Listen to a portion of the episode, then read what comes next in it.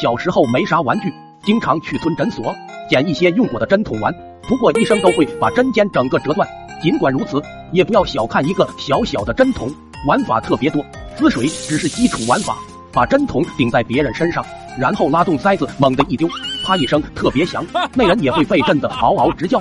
还有一种玩法则是最牛叉的，把针筒插在土里或者萝卜里面，针筒前面就会被塞住，用力推后面的塞子。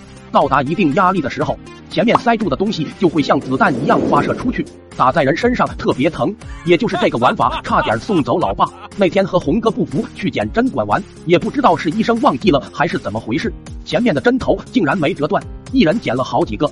回去之后，我就翻出之前老妈给我治便秘的泻药，混在水里面，不一会就把什么青蛙啊、鸡啊这些，只要能打针的，全部霍霍了一遍。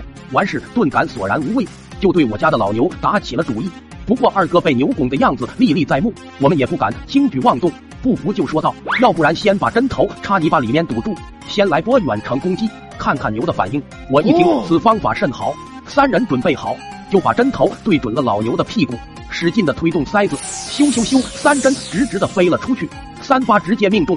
只听老牛哞的一声，接着来了招后踢腿，就看见一个什么东西从老牛后面飞了起来，重重的摔在地上。三人也是吓得心一颤，赶紧跑过去细细查看。没想到刚才飞出来的那东西，竟然是我老爸。老爸躺在地上，表情非常痛苦，一句话都说不出来。我赶紧去通知老妈。送到医院以后，医生就问怎么回事。我一听就来劲了。当时那景象可谓是壮观。只见老牛哞的一声，一个后抬腿，老爹就飞了起来，足足几丈高啊，又摔在了地上。我手舞足蹈的给医生演示了一遍，医生都看呆了。检查完了之后。说老爸右胳膊骨折，右肋骨骨折，万幸没有大错位，没有严重积液，保守治疗，休养休养就好。回家之后，老爸就躺床上，老妈就问咋回事，为啥牛会踢他？老爸也是一阵郁闷。我当时准备给牛套犁，下地干活，坐牛后面抽了根烟，刚点燃，嗖的一下，整个人就飞了。听完老爸的话，我心里长舒了一口气。还好老爸没有发现我，我就出去玩了。晚上刚回家就闻到一股浓浓的香味，我就问老妈做什么好吃的了。老妈说家里的老母鸡不知道为啥死了，正好直接炖了给你老爸补补。我心里一惊，该不会是我们打针的那只吧？吃饭的时候我碰都不敢碰那鸡。泻药的威力我是知道的，但是我又不敢和爸妈说。就这样，老爸喝了好几碗鸡汤，老妈也吃了不少。饭后没多久，就看见老妈往厕所跑，老爸本就严重受伤。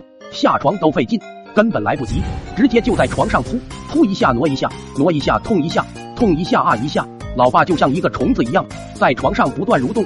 等老妈从厕所回来的时候，差点惊掉了下巴，整个床已经变了色，老爸也和床融为一体。想他和老爸生活了这么多年，也没见过老爸这么壮观的样子。老爸还在一脸痛苦的哀嚎着挪动着，老妈想开口说点什么，肚子根本不允许。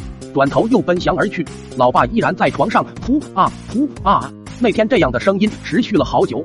后来不用说，我不吃鸡的行为本就特别反常，再加上爸妈扑扑扑，老妈就一棍一棍的，让我说出了全部实情。